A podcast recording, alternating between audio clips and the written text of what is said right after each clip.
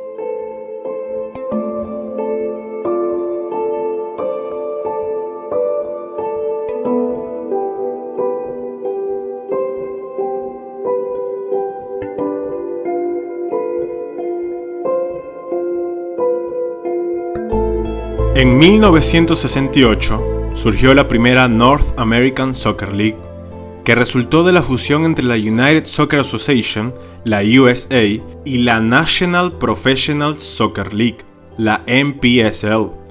Ambas ligas llegaron a juntar 17 equipos para la primera temporada conjunta. Por supuesto, era una época turbulenta el crecimiento del fútbol europeo y el éxito que había consagrado la Copa de Europa en su primera década era un ejemplo muy difícil de seguir. Sin embargo, y a pesar de las limitaciones que se podía palpar en el soccer norteamericano, no dejaron de intentarlo. Antes de la fusión de ambas ligas, la ciudad de Toronto tenía dos equipos, los Toronto Falcons y Toronto City. Con la unión, los Falcons llegaron a un acuerdo para comprar a sus rivales, que en ese entonces eran propiedad de Steve Stavro, quien años después compraría los Maple Leaf de la National Hockey League. De esta forma, los Falcons se aseguraban ser el único equipo de Ontario en la nueva NASL. Para el año siguiente, 12 de los 17 equipos, incluyendo los Toronto Falcons, desaparecieron. Los cinco equipos que se mantuvieron tenían apoyo directo de clubes europeos, el panorama era lo suficientemente aterrador como para pensar que la NACL no iba a sobrevivir. El 10 de diciembre de 1970, la liga otorgó una franquicia a Pro Soccer, un grupo de empresarios encabezados por John Fisher, apodado Mr. Canada, por el tono patriótico de sus transmisiones de radio en CBC durante los 40 y 50 se recibieron más de mil votos para elegir el nombre del equipo. Toronto Metros fue el ganador y el primer nombre de la franquicia que comenzaba su camino por una liga inestable. Jack Daly, gerente general del equipo, esperaba una pérdida de 75 mil dólares el primer año, lo que calificó como una contribución al soccer en Norteamérica. The Toronto Metro is getting a four-goal effort from Drago Babbitt. And what can you say about the performance of Mr. Babbitt? Uh, he was just marvelous tonight, and I think this was a wonderful advertisement for the North American Soccer League.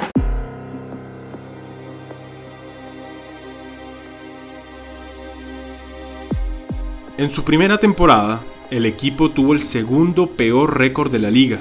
Sin embargo, registraron la segunda mayor asistencia como locales intentaron desarrollar programas sociales y clínicas escolares para aumentar la asistencia, que a pesar de estar entre las mejores, estaba muy lejos de lo esperado.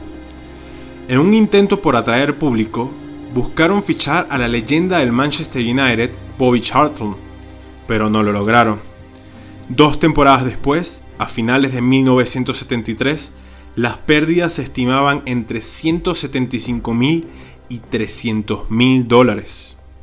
El panorama de los Toronto Metros iba acorde al panorama de la mayoría de los equipos. Los dueños solicitaron un préstamo a la ciudad de Toronto por 250 mil dólares. Fue la primera vez que un equipo profesional solicitaba ayuda estatal en Ontario. Aquel préstamo no ayudó. El equipo recurrió a otras prácticas como pagar un dólar a las primeras mil personas que asistieran al estadio. Esto no fue de agrado para Phil Guzman, comisionado de la NASL, quien veía como otra franquicia estaba a punto de desaparecer.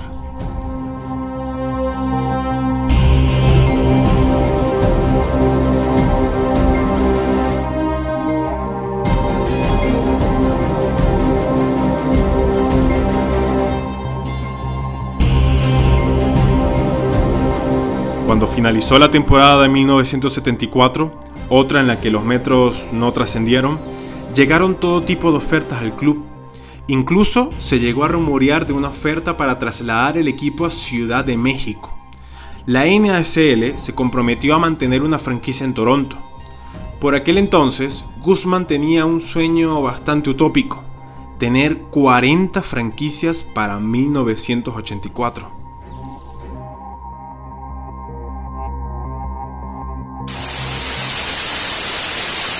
Toronto lawyer Bruce Thomas had a big problem. He was president of the Toronto Metros of the North American Soccer League, a team in crisis.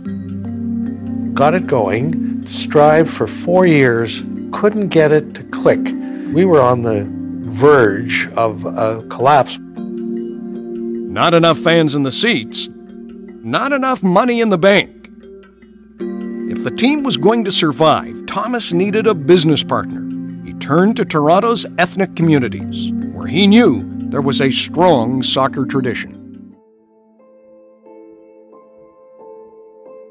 Después de cuatro meses de negociaciones, los Metros fueron vendidos en un 50% a los Toronto Croatia, un equipo de la National Soccer League que se había consagrado campeón en las últimas cuatro temporadas. Asumieron las deudas y cambiaron el nombre. Los Toronto Metros Croatia llegaban a la NASL. El inicio de esta franquicia fue igual de turbulento que las anteriores.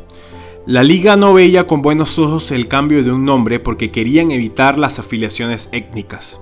Sin embargo, el querer mantener una franquicia en Ontario era mucho más importante para la imagen de la competición. En 1975 ocurrió el primer game changer a favor de la NASL. Pelé firmó por los New York Cosmos. Esto abrió las puertas a otras grandes figuras de la época como Franz Beckenbauer, Carlos Alberto, Giorgio Chinaglia, Johan Cruyff y por supuesto el protagonista de este episodio, Eusebio da Silva Ferreira.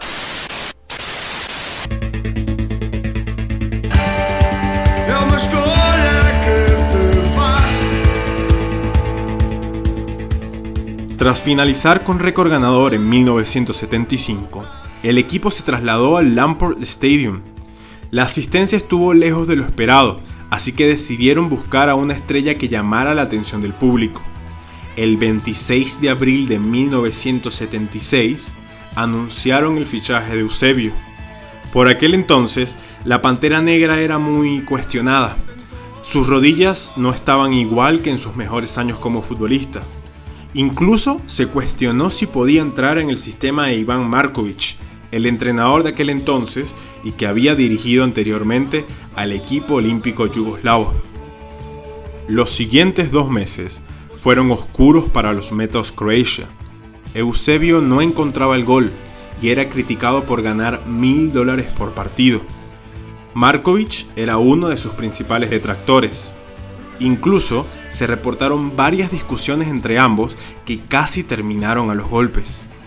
El 11 de julio de aquel año, Eusebio rompió una sequía de 755 minutos sin anotar. Lo hizo ante Portland Timbers en un momento crucial de la temporada de cara a los playoffs.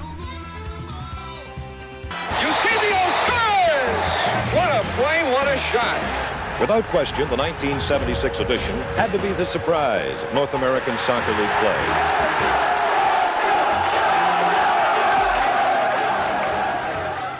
Markovic fue altamente cuestionado por dejar en la banca al gigante portugués en el siguiente partido. Horas después, fue despedido. Eusebio fue nombrado capitán del equipo y junto a otras estrellas de la época como Iván Girnja y Wolfgang Sundholz lograron clasificarse a los playoffs. Eusebio prometió compartir las bonificaciones de su contrato con sus compañeros de equipo si lograban una buena participación en la fase final de la temporada. Selko Vilecki, portero de aquel entonces, declaró que todo el equipo estaba impresionado con dicha decisión. La carrera hacia el Soccer Bowl estuvo llena de obstáculos. El más grande fue el que impuso la propia NASL, que seguía disgustada con el nombre del equipo. El Cosmos de Pelé y Chinaglia había quedado eliminado, por lo que temían una baja de espectadores en la transmisión final de CBS. El 28 de agosto de 1976, Toronto Metros Croatia enfrentó a Minnesota Kicks en el Kingdom de Seattle para definir al campeón de la temporada. La liga ordenó a los locutores que se refirieran a cada equipo por su ciudad, para evitar pronunciar el temido término Metros Croatia. Funcionarios de Toronto aseguraron que la liga estaba incómoda con su presencia. La liga está avergonzada de que estemos aquí, pero ahora solo van a tener que ponerse de pie y vernos ganar, dijo uno a Sports Illustrated.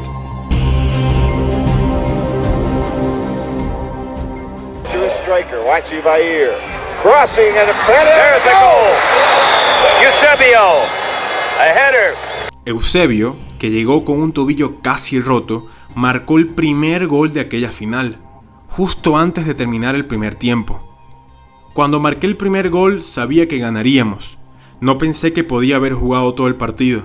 Pensé que tal vez jugaría 30 o 40 minutos, pero hice un esfuerzo por mis compañeros, por este equipo y por Canadá, aseguró la Pantera Negra post partido. Canadá fue campeón.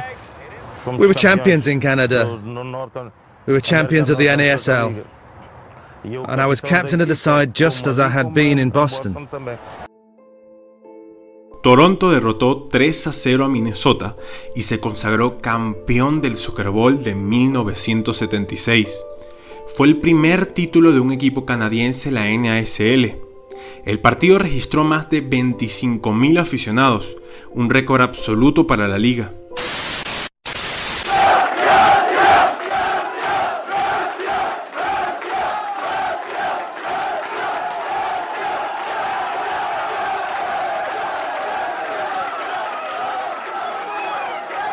Of North American soccer supremacy is now held by a team that has always lost money. This year they also lost the president, directors, coach, and key players. But somehow they won games. At season's end, eight victories in a row took them to the title. American cities had laughed at them. Toronto fans had virtually ignored them. They were lucky to get 5,000 out to a game. Eusebio finalizó aquella temporada con 16 goles en 21 partidos. Al año siguiente fichó por Las Vegas Quicksilvers. Su aventura en Canadá fue corta, pero muy exitosa. Hoy en día, la ciudad de Toronto le guarda un cariño muy especial a su figura. En 1977, la defensa del título terminó en las semifinales de conferencia ante el archirrival Rochester Lancers. Al final de aquella temporada, el equipo debía alrededor de un millón de dólares, lo que acreditó varias demandas de algunos acreedores. El 31 de enero de 1979, los Metros Croatia fueron vendidos en un 85% a Global Television Network. La primera solicitud de la liga para los nuevos dueños fue encontrar un nombre acorde a lo que denominaban los nuevos tiempos del soccer. En cuestión de semanas, el equipo pasó a llamarse Toronto Blizzard.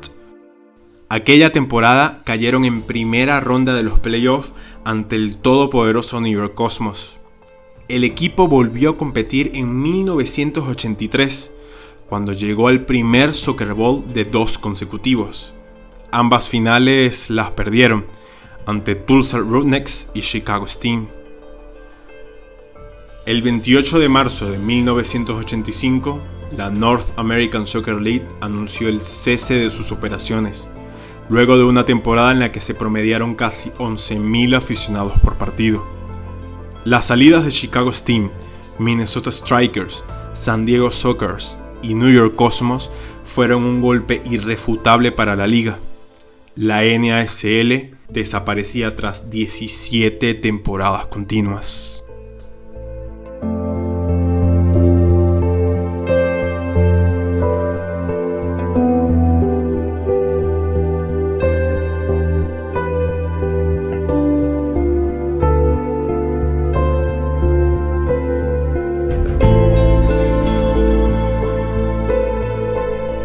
Curiosamente, Toronto Blizzard fue uno de los equipos que buscó continuar operando.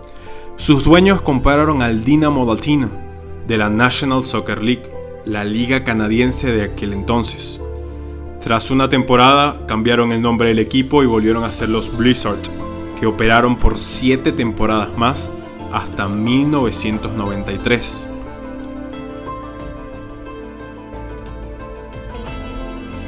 A pesar de todas las afirmaciones de la época, de que el fútbol estaba listo para convertirse en el próximo gran deporte profesional de Norteamérica, la NSL nunca pudo desarrollar una base. En lugar de nutrir a jugadores estadounidenses y canadienses que se desarrollaban en las ligas locales, invirtió mucho dinero en jugadores extranjeros que se acercaban al final de su carrera. En Toronto, el nombre de Metros Croatia mostró que los funcionarios de la NACL no entendieron cómo un entorno multicultural podía despertar interés de toda una ciudad y así formar una base sobre la cual construir.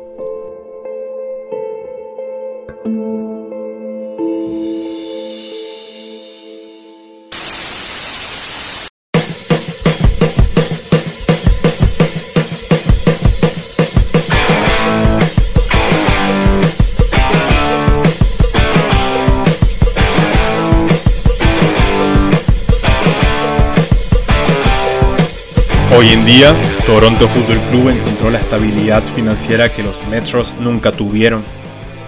En agosto de 2016, cuando el equipo de Giovinco, Bradley y Altior dominaba la MLS, honraron el cuadragésimo aniversario del título más despreciado de la antigua NASL. Aquel título que tuvo a la Pantera Negra como protagonista y a toda una sociedad canadiense dispuesta a demostrar que estaban listos para competir quedó en el olvido. Toronto sufrió múltiples cambios durante la historia añeja del soccer. Hoy, la ciudad goza de un equipo capaz de competir a nivel continental. Eusebio, con su fútbol que deslumbró el mundo entero entre los 60 y 70, aportó su grano de arena. Hoy, desde otra dimensión, su figura sigue intacta y su huella en el soccer será imborrable.